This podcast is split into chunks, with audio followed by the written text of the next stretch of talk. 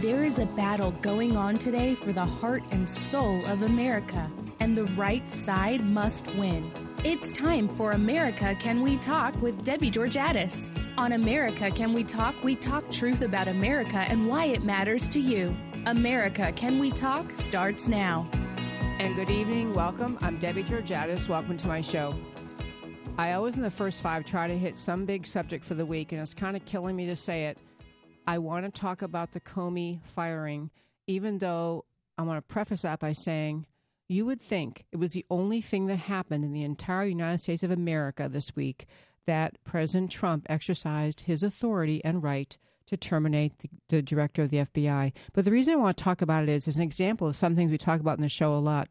One is I've been calling the media, I don't like this expression fake news, because it's too soft. It's like a kid will fake out their friends. It's sabotage media, and I love that term. They are determined to sabotage this president and really to sabotage the conservatives in America on a whole host of issues. But on this subject of terminating Director Comey's employment, I would say just a basic thing first, which is, and I think most of you probably know this, but the decision was announced after the President Trump received a notice from his own Attorney General, Jeff Sessions, who was basing his recommendation on terminating FBI Director Comey on a memo by Rod Rosenstein, Deputy Attorney General. So this Deputy Attorney General, Rodney Rosenstein, writes a memo, goes to Jeff Sessions, goes to Trump, and Trump decided to terminate Comey. And just to be really clear about what was in the memo, it's very lengthy. You can find it online if you're interested in reading it. But the short story is they went back to the July 2016 press conference, which FBI Director Comey called. And the guy writing this is Rod Rosenstein, said, "We do not hold press conferences to release derogatory information," which is really the whole premise of the press conference was unprecedented and inappropriate. But then he went on to say, once the press conference was held, in which you all, I'm sure, remember, Director Comey laid out, I mean, lawyer here, a prima facie case of violation of federal law against Hillary Clinton, and then said after he was all finished laying it out that she'd clearly broken the law. No confusion about that at all. He then said, but this shouldn't be prosecuted. So he deigned himself fact finder, jury, and judge to sentence her, and just basically signaled to the Department of Justice, don't worry, I got this. You don't have to prosecute her. That was inappropriate. Now, I know from listening to the media endlessly that the question then becomes, well, but what about timing? Why did Trump do it now? He should have done it. If it was so bad, why didn't he do it then? First, let me point out, I'm going to run through a laundry list of Democrats, former attorneys general, former deputy attorneys general, who all have been, for months, been clamoring for the president to fire Comey as FBI director. This is like the people who've been asking for it, and now that he finally did it, they're using it as a something to clobber Trump over the head with and say, my gosh, he's just terrible, it's awful, it has been a disaster. Folks, this is just, again, this is the sabotage media, the sabotage left, who think that somehow or another, since they lost the election, they were so sure they're going to win, that they're going to remove President Trump from office. This is the agenda, absolutely nothing less. This is what this whole thing is about. I have a lot of extremely important points I want to hit with you, but a few of them, let me just run through this. That what the Democrats are trying to say is that the reason Trump wanted to get rid of Comey has to do with this whole Russian collusion thing, and that somehow Comey was probably getting close, and that was why they had to let Comey go. First of all, Comey said in Washington, said in Congress, he's been investigating this alleged collusion, this non-story of Trump colluding with Russia since July of last year. Okay, we're coming up on a year. There's been zip, zero, nada, nothing. everyone who's forced to answer under oath has to say, well, actually, there's no evidence of any kind of any wrongdoing, including Diane Feinstein, Democrat Senator Diane Feinstein, said it on Wolf Blitzer. Democrat Senator Joe Manchin of West Virginia said it on Face the Nation, no evidence at all. Former Director of National Intelligence James Clapper, no evidence at all. This is a farce investigation.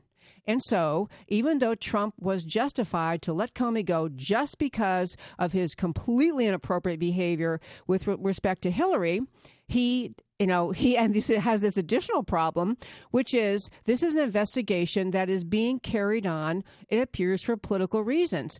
He didn't need to have that as an extra fact, but I'm not troubled by the fact if Trump is saying, look, either if you have something, bring it out or drop it, because what's really happening is Trump is being forced to carry forth his presidency with a cloud over his head when there's nothing to it, no evidence at all. And I want to hit several other points. We only have a few seconds left here in this segment, but there have been constant allegations about, that Trump had some evil motive, some bad motive, sinister motive in doing this.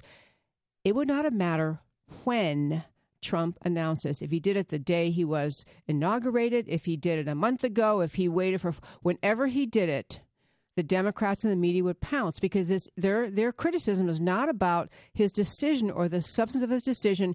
It's just an excuse to get after him. There have been numerous lies that the left has put out about this whole thing, and I want to put those to bed when we come back from the break, so don't go away. This is Debbie Georgiades and America Can We Talk, and I'm going to make sure you have your talking points ready on Trump's very right decision to let FBI Director Comey go.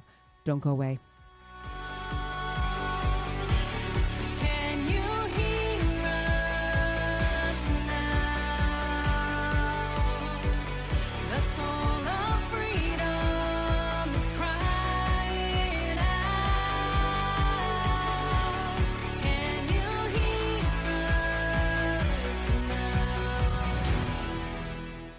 Did you know that 1 in nearly 5 United States residents lives in an immigrant household? That we take in more than 1 million new legal immigrants every year? Studying the impact of federal immigration program is the mission of the Center for Immigration Studies, the nation's only think tank looking at the broad national effect of immigration policy. Whether it's on crime, welfare, national security, or the job market, CIS digs out information about immigration from government sources, translates it into English, and makes it available to the public, the news media, and policymakers in Washington. Check out its work at CIS.org. CIS makes the case for better enforcement against illegal immigration and lower levels of legal immigration in the future. Most other special interest groups pursue the opposite. The only thing standing between them and open borders is an informed public. Get informed and stay informed by visiting CIS.org. That's CIS.org. America guarantees each eligible adult citizen the right to vote. The Public Interest Legal Foundation, a 501c3 public interest law firm, is dedicated entirely to election integrity, to assuring that voter rolls include names of only citizens eligible to vote, and that protections are in place to prevent voter fraud of all kinds. The Public Interest Legal Foundation discovered that more than 1,000 non-citizens enrolled to vote in Virginia in just 8 counties. And in Philadelphia, felons as well as non-citizens are on the voter rolls. Non-citizens have been registering to vote and voting. The Public Interest Legal Foundation is fighting nationwide and in Texas to ensure that only Americans pick American leaders. We are actively litigating high-impact cases to clean up voter rolls and protect the ballot box. If you do not want your vote canceled out, visit publicinterestlegal.org to join us in the fight to restore integrity to American elections. Protect your vote. Visit publicinterestlegal.org today. Hi, this is Debbie Georgiades. On my radio show, we have the theme music by Krista Branch that has the refrain, I am America. I chose it because it summarizes what I think is a really important truth about America. We the people are America. We the people are blessed with extraordinary power in our country, and we have to use that power to keep America strong and free for everyone. And how do we do that? We have the responsibility to understand the issues facing our country, to get beyond soundbite and slogan politics. We have the responsibility, when politicians propose solutions, to understand, will those solutions preserve American-style freedom or slowly, incrementally destroy it? We have to vote once we are informed about the issues. But even more so, we have to speak up to our friends, our family members, to speak up in our daily life about the reality that we each have a responsibility and privilege to defend American-style freedom. This is Debbie Georgiades on America Can We Talk. Texans have a long tradition of independence, and we don't like being told what to do, especially by liberal bureaucrats 1,000 miles away. That's why for 30 years, the Dallas-based Institute for Policy Innovation has fought Washington's efforts to take more of your money and freedom. IPI works every day to keep taxes low and freedom high, to promote free market health care, expand energy security, protect intellectual property, and combat onerous regulations that destroy American jobs. Politicians often talk smaller government, but then vote for more of it. By contrast, IPI has never veered from its mission to defend the Constitution and fight for freedom. If you want to be informed about free market policies and solutions, go to IPI's website and sign up. All of their information is free for sharing. Help IPI restore liberty and economic growth. Go to IPI.org today. That's IPI.org. One more time, go to IPI.org today. Can you hear us now? Can you and welcome back to America Can We Talk. I'm Debbie Georgiades. I'm so glad you joined us tonight. Oh, and I didn't say at the beginning, Happy Mother's Day. Okay, at the end of the show, I have a great... three really great stories about Mother's Day, and I love Mother's Day, and I wish everyone out there a happy Mother's Day, and just hope you're enjoying your family and enjoying the radio show at the same time. Okay, so back to Director Comey of the FBI, having been relieved of his responsibilities. I want to mention a couple of things that I think are just really important to keep in mind. The left is so wound up with the idea that they're somehow going to bring down President Trump over this. I mean, there were lies put out, and I want to correct a couple of them because they actually really matter. One of them was a numerous time repeated allegation by many of the punditry world saying that just days before he was fired, Comey had requested additional resources for the Russian counterintelligence investigation. This is the Trump investigation. Acting FBI director, the guy who's taking his place, Andrew McCabe, testified in the Senate that was false. So they just, these stories, it would be very sinister, you know, or it gives the implication some really sneaky things going on, but that was a completely false story out there in the media. Second false story was supposedly there was a threat made to Deputy Attorney General Rod Rosenstein to resign when he told his recommendation letter was to be the cover for Donald Trump to fire Comey. I mean, the whole, it's just inane level stuff made up, and this is being denied by the Justice Department and everybody else. The other thing I want to hit on in this this story, because it's really bothersome. I have to tell you, folks, serious things are happening in our country. Serious things are happening in the world. And the media spent so much time on this story that I'm kind of feeling guilty spending it myself, except I want to say Trump had the right to let Comey go. And there were lots of good reasons to do that. When Trump came out and said something like, well, I was going to fire him anyway. And the left said, oh, you see, another lie. Here he said he terminated Comey over this letter from Rod Rosenstein. And now he's saying, never mind, I was going to do it anyway. That is not inconsistent. It is not. Most people in America wanted, or many serious people, conservatives and liberals, didn't like Comey, wanted him gone. For Trump to have formed that plan anyway during the campaign or after he was elected, but to wait till it seemed like a right time and appropriate time, that's not inconsistent. It's just him saying, yeah, you know, I figured that out anyway. It was very helpful to have Rod Rosenstein spell out in black and white in letters and words that everyone can read to explain part of the problem. But this whole effort is going to continue until, and this leads me to what I want to get to, until the Republicans in Washington get some backbone and say, you know, we're not talking about this anymore. I think, you know, we've had all sorts of people saying, well, we can't even move forward with our agenda now. We're just frozen. We can't approach the Obamacare repeal. We can't deal with the budget. We can't deal with anything. We can't deal with anything because we have to talk about this. That's what the GOP needs. Just stop talking about it. Stop agreeing it's relevant. It's silly. Trump had the right to do it, and he did it, and we are moving on. I will tell you, though, if on the subject of letting Comey go, there are some things I think are really below the surface, almost more important reasons and good reasons. One is this. During the time that James Comey has been the head of the FBI, he became head in July of 2013, There have been numerous instances, and prior to his taking this that role too, but numerous instances where the FBI really dropped the ball on investigating terrorism within America's borders, didn't follow through seriously, didn't investigate seriously, leading to the problem of various attacks in America that actually succeeded. And I would just, and I think it's, I know it's easy to say, oh, that's Monday morning quarterbacking, and you know, you can't blame him for every crime that occurred. What you can blame, and is really important, is the attitude in Washington that emerged under President Obama, which was a politically correct attitude to be very, very careful, never to accuse, falsely accuse, to have any kind of concerns about whether you were being unfair toward Muslims in America, leading us to fail to deal with serious threats. I'll mention, mention just a few of them. The FBI, and this is a few months before Comey became the head, but he was still there. The Boston Marathon bombers, that was the Tsarnaev brothers. This was April 2013, investigated and dropped. And then they did what they did at the Boston Marathon. You had the San Bernardino situation where the wife got into America and they ended up killing all those people at a Christmas party that they were invited to. And the all that ensuing. But the ones I really want to hit that matter a lot. Okay, 2016, the backpack bomber in New York City.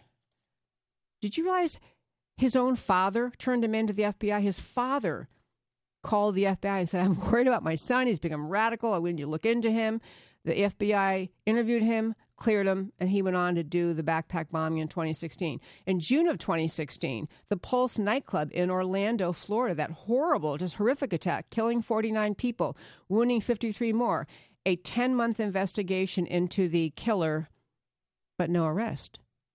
So the reason I raise these is there's an attitude within the FBI, just a sense that we kind of walk on eggshells. We're very careful, and we have to really be very, very sure before we can move forward in any criminal way. And, so, and with respect to people who are accused of being radical Islamists, to the point that we have allowed danger and death in America. And I think the need for a fresh look at our national level, at how we treat radical Islam, a fresh look at recognizing this is the number one threat to security in America. And we need to be on top of it. We need to have a tougher attitude toward, a less politically correct attitude toward it. So we have in studio tonight a guest who's joined us many times. Lieutenant Colonel Allen West is here. And we were talking about it on the break, and I just want to segue over to ask you about this. I think that there was a story you're starting to mention relating to the attack right here in Texas, in Garland, Texas, May of 2015, where CBS reported recently that the FBI was actually watching those two people who, fortunately for us, were the ones killed in this incident. Mm-hmm. But you were adding some detail about I didn't know. Yeah, it's good to be with you, and happy Mother's Day to you, Debbie, and everyone out there listening. You're absolutely right. The FBI knew about these two individuals out there in Arizona, and as a matter of fact, they followed them here to Garland, Texas. And so they were under surveillance by the FBI when they drove up to the Curtis Caldwell Center here in Garland, Texas, and, of course, we're engaged by the police officers there. So, again, you had that incident. But another one that just recently came out was the case of FBI agent Daniela Green, who actually departed, flew over to Syria, gave classified information to an ISIS leader from Germany. He originally from Germany, and then married the guy. And then came back and told the FBI, oh, I'm sorry, I made a mistake. And the only thing she was charged with was making a false statement, not telling them that she was going to Syria. So that happened 2 years ago. So guess what? She's already done her 2-year prison term, and she's out. I don't even know if it was a misdemeanor. But the thing is, why wasn't she charged with a felony? Why wasn't she charged with something a lot more serious, divulging classified information to the enemy, which is what this ISIS leader is? And so that also came under Comey's watch. Actually, now that you're talking, we did talk about that a few weeks ago, and it was just breathtaking. And also that she just didn't get a much more serious punishment. And this is what's with the enemy, it's consorting with the enemy. This is treason, if you want to put it that way. And by the way, when you talk about treason, I'm still wondering where's Bo Bergdahl. So. Yeah, you and others. Okay, I want to hit one last point that's really important on this, because we're going to finally get off Comey for the rest of the show, but I want to hit one more point about this. The very brilliant Andrew McCarthy, who's been on the show with me a couple times, he's a great writer, a great thinker, and a former prosecutor. He was the one who prosecuted the Blind Sheikh.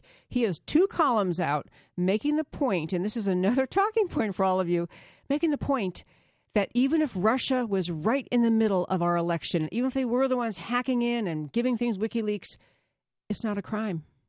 Hey, just ask President Obama, as he got in the middle of Netanyahu's election in Israel. Now, that should have been a crime because he used taxpayer funds to fund his campaign operatives that were over there. Now, that is a crime. And the fact that he just recently did a video supporting Emmanuel Macron in the French election. So that is what I call influence and impact. Not to mention, after my reelection, I'll have more flexibility. We should never forget that one. The other one that Obama got involved in was Brexit, where he was threatening them. Yeah, you're going to be the back of the bus. Yeah. So all this, by the way, is saying that there is no crime in America to be charged if Russia was indeed in the middle of trying to influence our election. That may be a scandal. It may be something we say. Bad optics. What's wrong with our system that we can't protect ourselves better? Yeah, but did we ever see Vladimir Putin run a commercial ad? Did we ever see him do a video? Did he ever take out an advertisement in the Dallas Morning News? No. But all of those things are things that President Obama did, and no one said a word. No one said a word.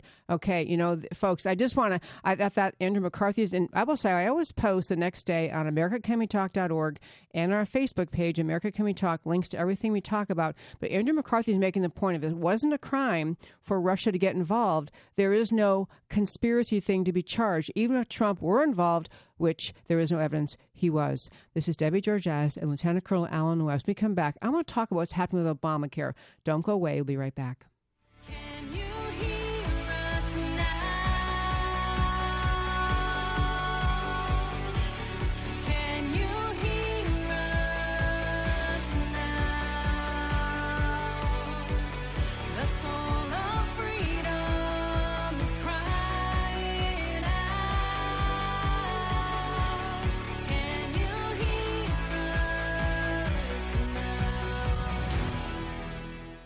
If there's one thing the conservative movement needs, it's a leader. And we have one, the Heritage Foundation. Heritage gets in the trenches on Capitol Hill. They promote principled solutions directly to lawmakers in Washington. And unlike politicians, they don't waver or compromise. But they're not a Washington institution. There are tens of thousands of Heritage members and supporters in North Texas alone. And they're on a mission to grow that number and build the conservative base. You can become a Heritage member by going to joinheritage.org today. I've been a member of Heritage myself for years. I have Heritage experts on my show, and I rely on their analysis to get the facts out. As a member, you'll get updates on the fight for America from Heritage President Jim DeMint, plus exclusive invitations to conservative events right here in Dallas or wherever you are in America. So join the growing movement. Find out more at joinheritage.org. That's joinheritage.org. If you want to get at the issues that really matter for women and men, go to IWF.org. That's the Independent Women's Forum. IWF is all about increasing the number of American women who value free markets and personal liberty. IWF's motto is all issues are women's issues. They bring a fact-based approach to politics, policy, and culture. When the left tried to peddle a phony war on women, IWF shot back with facts and figures. American women aren't victims in need of ever-increasing government protection, and IWF doesn't think things are perfect, but they believe that individual liberty is the key to prosperity and fulfillment. Along with their sister organization, Independent Women's Voice, IWVoice.org, which is a leader in the fight against Obamacare, they offer policy papers, op-eds, and a popular blog on issues of the day. So visit IWF at IWF.org. That's IWF.org. Our nation faces a choice, the path of big government based out of Washington or the unique brand of liberty and prosperity enjoyed here in Texas. For 27 years, the Texas Public Policy Foundation has helped leaders in the Lone Star State prove that fiscal restraint and small government can deliver opportunity and prosperity for all. The Texas Public Policy Foundation promotes and defends solutions here and around the country based on liberty, free enterprise, and personal responsibility, whether informed the national debate on property rights, energy, taxes, education, or criminal justice, the foundation works to translate ideas into real change. The Texas Public Policy Foundation does not accept government funds or contributions to influence the outcome of its research. It is supported by thousands of people like you who are concerned about the future of our country. You can help Texas remain strong as the beacon of liberty in America. Visit TexasPolicy.com to learn more. America guarantees each eligible adult citizen the right to vote. The Public Interest Legal Foundation, a 501c3 public interest law firm, is dedicated entirely to election integrity, to assuring that voter rolls include names of only citizens eligible to vote, and that protections are in place to prevent voter fraud of all kinds. The Public Interest Legal Foundation discovered that more than 1,000 non-citizens enrolled to vote in Virginia in just 8 counties. And in Philadelphia, felons as well as non-citizens are on the voter rolls. Non-citizens have been registering to vote and voting. The Public Interest Legal Foundation is fighting nationwide and in Texas to ensure that only Americans pick American leaders. We are actively litigating high-impact cases to clean up voter rolls and protect the ballot box. If you do not want your vote canceled out, visit publicinterestlegal.org to join us in the fight to restore integrity to American elections. Protect your vote. Visit publicinterestlegal.org today.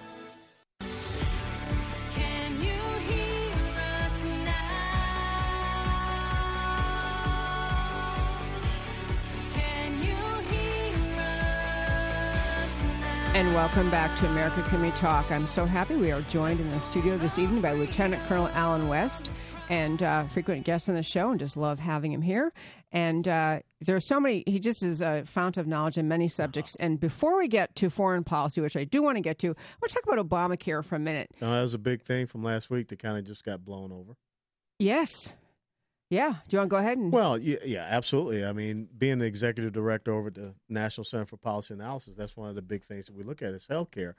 And of course, when you have this bombshell report that Aetna is, 2018, they're going to pull out of all the Obamacare exchanges.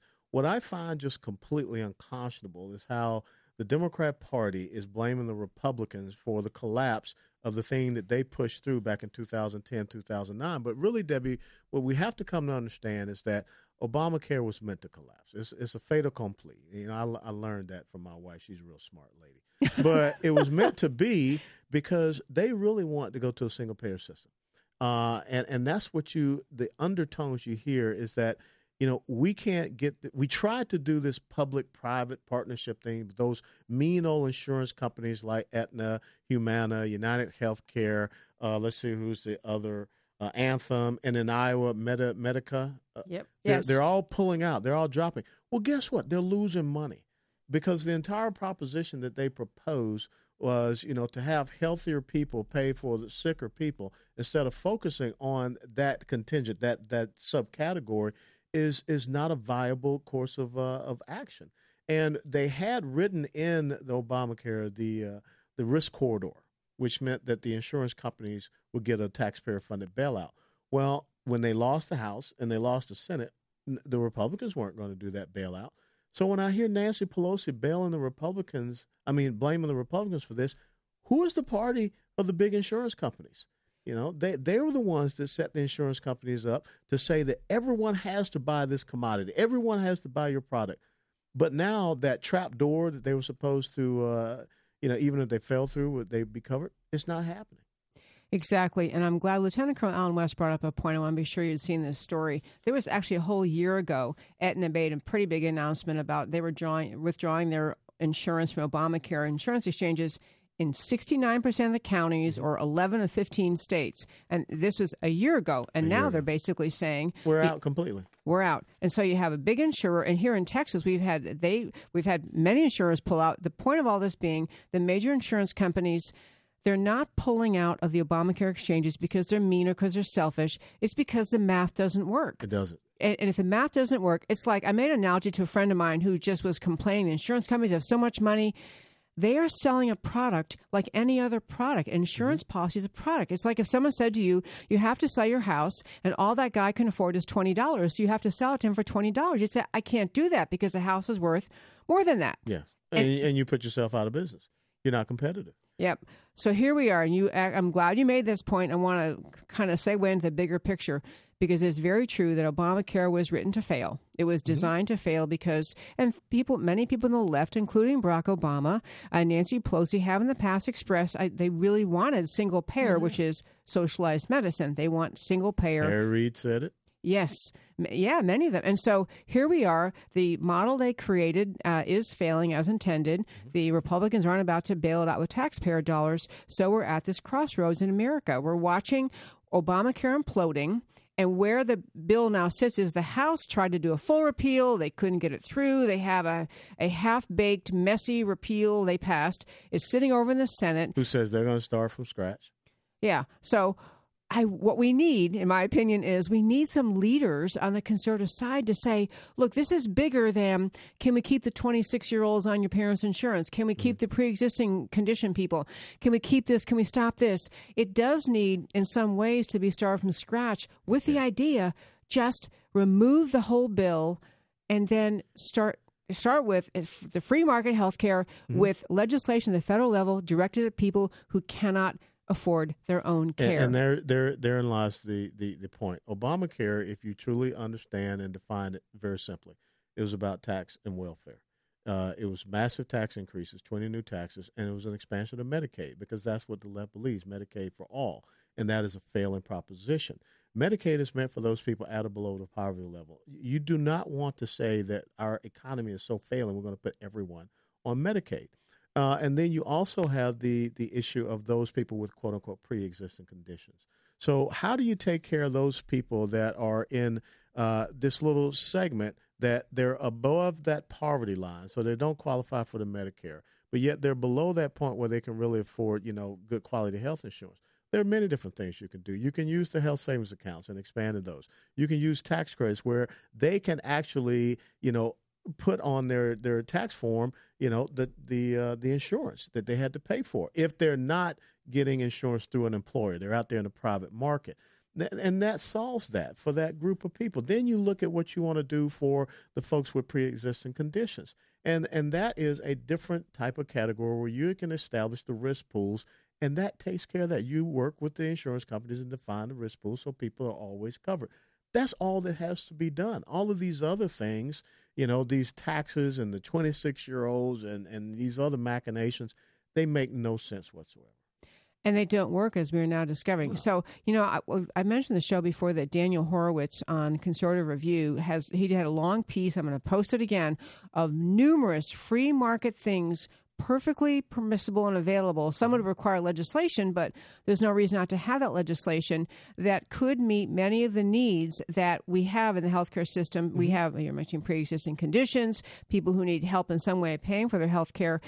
But the thing is, what I love about it and hate about it at the same time is it gets you to the root of the difference in people's political ideology in America. On the left, what they want to do is control everything. It is inherent in the leftist mindset. That's the socialist mind. Yes. It's government control of everything. It's redistribution of wealth, nationalizing of production. You see that playing out in Venezuela. And oh, by the way, another thing, when was the last time you saw Sean Penn and Oliver Stone and Harry Belafonte and all these guys running down to Venezuela and talking about how great everything is now? They don't do that anymore. But what the left wants in the United States of America when it comes to healthcare is a VA system all over the country. Now, picture that. Now, think about it. You don't hear the left getting upset about the VA medical system. The only person that passed without a single dissenting vote was the VA secretary, Dr. David Shulkin. First of all, first person to be head of the VA, never served in the military. Second of all, he was head of the Veterans Health Administration under Obama. And now, all of a sudden, he is in charge of the entire VA system.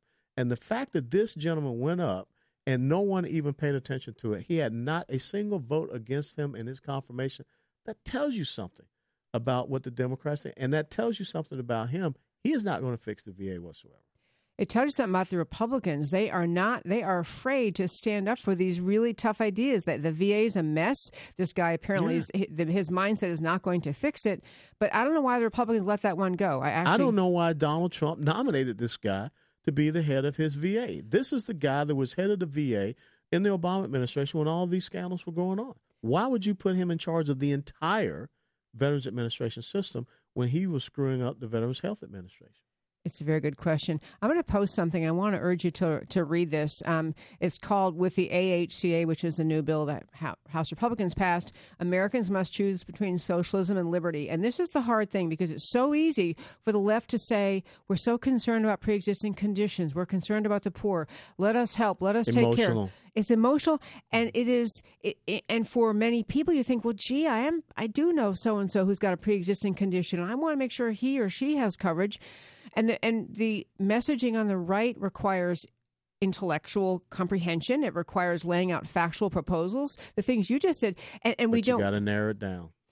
Yeah, you got to narrow it down, and you've got to be able to re-inspire people to see this is a bigger question than just health care, because it has that dumbing down of the American mentality mindset, where you're not that can-do, self-reliant American spirit. You're more of that, can you just take care of us spirit. Debbie, last year in January, I was diagnosed with sick sinus syndrome. That meant that my heart rate was incredibly low, because the electro signal that's supposed to go from the sinus node telling my heart to beat was not happening. I was getting down to a heart rate of 20. And it stopped actually in a 24-hour period 6 times for 2 to 3 seconds. I don't want to be in a healthcare system that says, hey, Colonel West, you're going to have to wait, maybe a year for you to get your pacemaker implanted. I was diagnosed late January. I got my pacemaker put in March of last year. I feel great. But it was because we have a system that I am part of, I pay into, and I am incentivized to live a healthy lifestyle because of that. Absolutely. Okay, we're down 10 seconds here in this segment. We come back. There's much more to say in the healthcare system, but while I have Lieutenant Colonel Allen West here, I want to talk about what's happening in Iran, North Korea, with Abbas, the Palestinians. So many topics, so little time. Don't go away.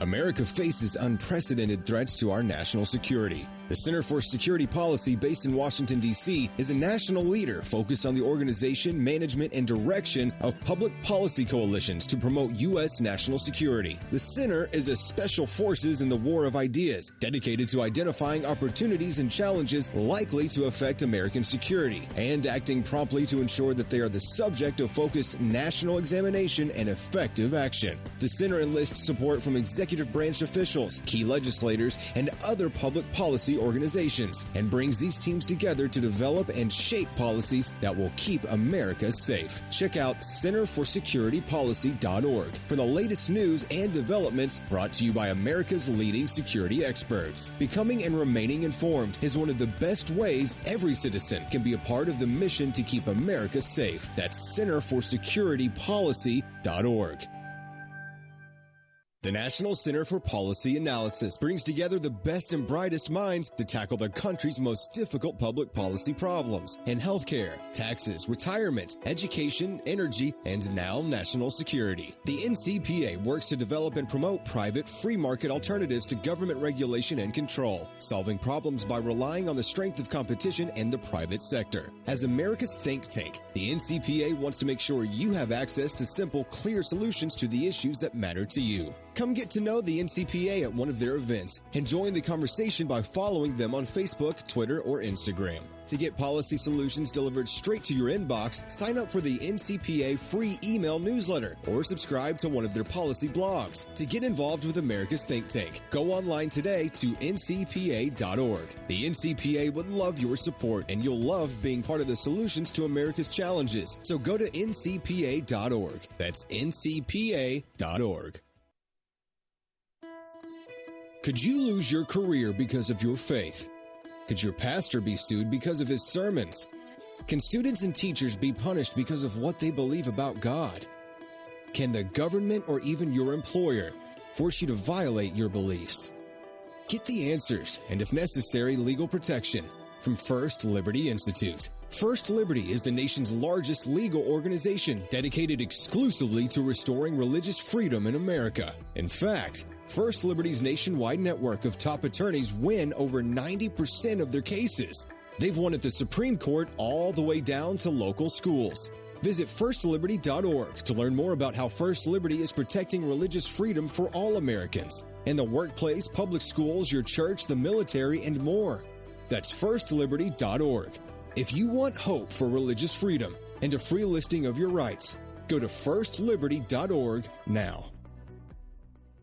Attention Ronald Reagan fans. What is the one item most sought after by Americans who loved the Gipper? It's Young America's Foundation's Reagan Ranch calendar. Young America's Foundation is the leading youth outreach organization dedicated to ensuring that increasing numbers of young Americans understand and are inspired by the ideas of individual freedom, a strong national defense, free enterprise, and traditional values. New audiences of young people across the country are introduced to conservative ideas through Young America's Foundation's programs, including the Reagan Ranch program. The Reagan Ranch calendar contains spectacular images of the Gipper enjoying his beautiful 688-acre ranch, the Western White House. For a limited time, the calendar is free. Even shipping is free. To receive your beautiful Reagan Ranch calendar from Young America's Foundation, call 800-USA-1776 and mention the phrase Reagan Gift. Again, the number is 1-800-USA-1776 and Reagan Gift is the code. Learn more about Young America's Foundation at www.yaf.org. That's yaf.org.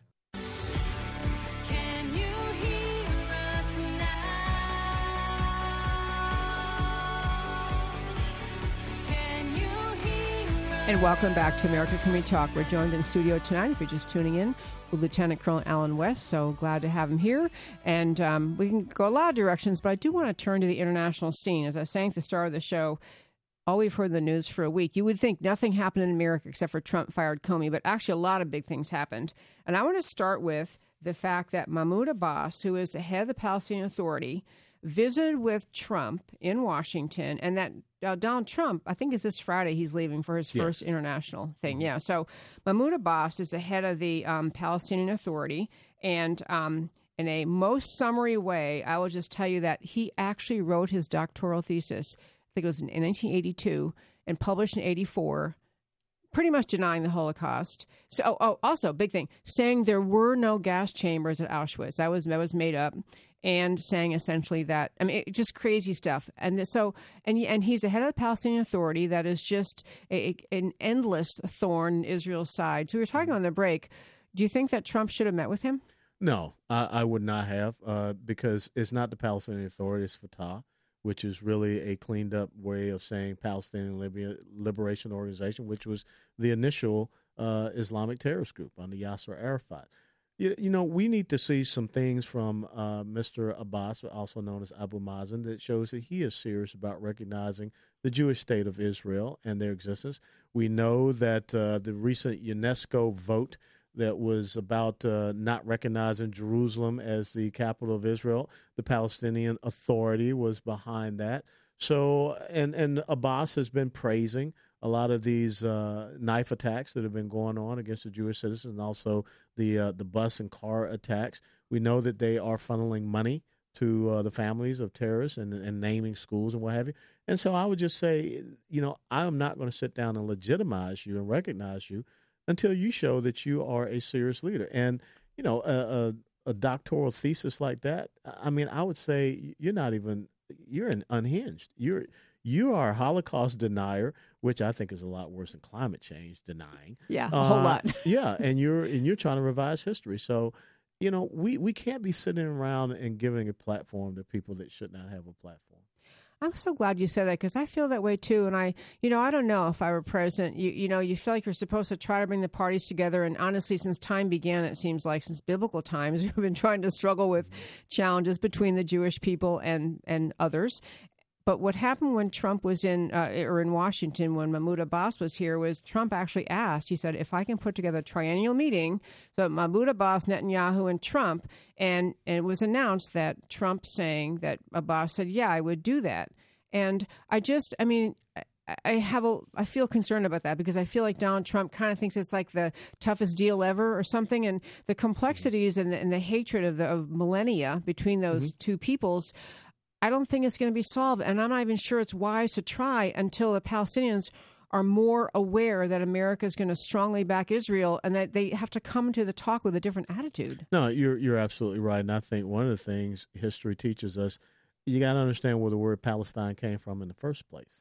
It has nothing to do with the Arab people. It has everything to do with the response of Roman Emperor Hadrian to the Simon Bar Kokhba revolt by the Jewish people when he declared that the region would no longer be called Judea, it would be called Palestina. And the root word of Palestina is Philistia, and that is based upon ancient Philistines who were Greeks. So this has nothing to do with this region, and this name now, this term has been hijacked by these nomadic Arabs who rejected the original two-state solution of Israel and Jordan. Okay, so I think that we need to have that recognition of history and recognition of what the United Nations had first declared back post-World War II, and we need to go from there. And everyone needs to come to the table and say, there is a Jewish state of Israel, and it has a right to exist. Amen to that. I could not agree more. I'm going to throw in something else I was just reading about. So Caroline Glick, who's just a brilliant writer, yeah. And I was so blessed to be able to do my show from Israel in February, and she came on the show with me. She has a piece out talking about just recent polling within the Palestinians. Recent polling, things like a mere 23% of Palestinians said they were certain Israel will continue to exist 25 years from now. 44% said no. Mm-hmm. I mean, I can't read you the whole, it gets boring, but she hit poll after poll after poll, pulled together by someone at the Shalem College, essentially said, every poll will tell you the Palestinians do not agree Israel gets to exist. So you're negotiating with someone who thinks they should be able to destroy you and feels right saying that. And so it's an inane notion to think somehow you're going to be the toughest negotiator and fix it all. And I think that President Trump needs to realize it may have been a great book dealing with businesses, The Art of the Deal, but he probably should read Sun Tzu's The Art of War. You know what? I love it. That's such a good point. Okay, because we only have 7 minutes, I guess. Okay, I want to turn your attention on foreign policy to Iran. And you probably are aware that we had the Iranian deal, so we solved all problems with Iran. You remember that? But, yeah, right. But we did have testimony just this week by the Director of National Intelligence, Dan Coats, testifying to Congress, saying essentially that Iran is refining its nuke delivery system. They are refining their intercontinental ballistic missiles and essentially saying the Islamic Republic would choose ballistic missiles as its preferred method of delivering nuclear weapons. He's trying to raise Congress's awareness that we are facing an Iran who, in fact, the nuclear deal that Obama struck with them, it carved out ICBMs. They weren't even part of it. Right? Well, the thing is, Iran is not supposed to be launching and testing any type of ballistic missile for, I believe, 8 to 10 years. And then you have conventional weapon systems that they're not supposed to be dealing with in the near term, I think 3 to 5 years. But this is the bottom line. There's a collusion. You want to talk about real collusion. There's a collusion between Iran and North Korea. People tend to forget that I believe it was back in 2007, 2008, that the Israelis bombed a Syrian nuclear facility that was very similar to the North Korean nuclear facility in Yongbyon. And we know that the North Koreans were there working in Syria. Now, who do you have in Syria now? You have the Iranians, the Quds Force, you have Hezbollah, you have the Iranian Revolutionary Guards forces working there. So what we're seeing is, transitioning from the point about Netanyahu and Israel, they have a threat, a very serious threat that is there to their north, with Iran being within spitting distance, developing the ballistic missile capability, They have already bought the, incredibly vicious S-300 surface-to-air missile system from the Russians, and they are putting those at their nuclear facilities in Iran. And who's to say that they won't put those in Syria as well? And so the window is closing for the world to be able to do something against this. And Debbie, if George Santayana said those who fail to learn from history are doomed to repeat it. There are so many similarities to 1930s that are happening right now. So many. We have been on this topic before. I'd love to jump off on it again. Actually, we haven't talked about that in a while. But I will say what Dan Coats, which is the Director of National Intelligence, was trying to say in Congress in his testimony this week is that observing what Iran is doing, they are developing, they claim, only for the purpose of nuclear energy and technology goals. What they're pursuing gives them the capability to build missile-deliverable nuclear weapons if it chooses to do so. So Iran, the single largest terror exporting country in the world, is preparing this. This is after the ridiculous treaty that Obama negotiated with them, whenever that was, 2014. I don't know. Yes. Yeah. And we're looking at a dangerous world with Iran. And then you were alluding to the similarities of 1930. So yeah, we still have 4 minutes. Go ahead. Well, when you look and see how everyone saw what Adolf Hitler was doing in Germany, but they thought they could compromise, they could appease, they could negotiate with him. The Munich Accords, which Chamberlain signed with Hitler, which ended up being, as Hitler said, nothing but a piece of paper. And we saw all the encroachment into the Rhineland, into the Sudetenland, into Austria. And we continued to try to compromise, appease, and negotiate until it was, pretty much so over. And I think that's exactly where we are today. The fact that you had the new South Korean president that was just recently elected, Moon Jae-in, and he said that he is going to look for more, open, discussion and negotiation. Well, we just had this past weekend North Korea pop off another ballistic missile that landed, within 60 miles of the Russian mainland. So we are seeing all of these belligerent actions, but yet we're not doing anything about it. And remember this, in the national security strategy of Iran about 2 years ago, they specifically mentioned electromagnetic pulse as something that they could use against the United States. So all you have to do is get that technology on a ballistic missile and fire it off in the atmosphere. And finally, we're starting to get people to talk about that up on Capitol Hill. Yeah, I think actually as a slight segue right here in Texas, I believe it finally passed the Senate for the first time to get protection for the Texas grid, which almost all of Texas is under one grid. Yeah, we're a solo grid system. We're not on the East Coast or West Coast. And so, when you think about all the economic activity, you think about the fact you got the world's largest military installation right here in Texas at Fort Hood. Look at the defense contractors that are here in Fort Worth. This is a very important thing for us to have. Those parallels in 1930s, I know people hear things like that and they think, well, come on, the world learned a lesson. We don't want world war. The world will never learn that lesson. There's always the need for those who are Read Machiavelli's The Prince. Yeah. Astute students of history like Lieutenant Colonel Allen West and people who just are willing to look at the world with their eyes open, not just have a kind of a Pollyanna, well, I don't think they want to do that. Not kumbaya. No, yeah. Okay, so now we only have a minute left, but I want to ask about North Korea. So, yeah, they fired a missile. That was either this morning or last night that landed. Late Saturday night, early Sunday morning for us. Okay, so what if you're Trump and you are advising him? What do you do about North Korea? I mean, get China involved a little bit, but what are you going to do about him? Well, if China were involved, they would not be firing off these ballistic missiles. But China's still building, military islands and what have you. So I don't think China's doing anything. What we need to be doing is sitting down talking with the South Korean president. We need to have that THAAD system that's in place. Yep. And I think eventually one of these missiles is going to have to be shot down. Oh, let us hope. I did want to ask you what you thought about the friendly gesture from the new South Korean president. I'm not sure his name. You just said it. But yeah, Moon Jae-in. Yeah, we have 40 seconds here. But is that a bad sign that he's wanting to collaborate with the North or talk to the North a little bit? Yeah, it's a bad sign because, once again, you're giving this guy the moral high ground. Remember that under Kim Jong-un, they have fired artillery onto South Korean islands. They have sunk a South Korean naval vessel, killing sailors. So this is a contentious situation. This guy's a psychopath. Lieutenant Colonel Allen West, just love having you. Thank you so much. My pleasure. Happy Mother's Day. Yeah, happy Mother's Day. Everybody listening, and we come back from our break. I'm going to do my own cruise to the news. I don't have my roundtablers, I'm going to do my own cruise to the news, and then I have a snowflake on college campus update. Don't go away.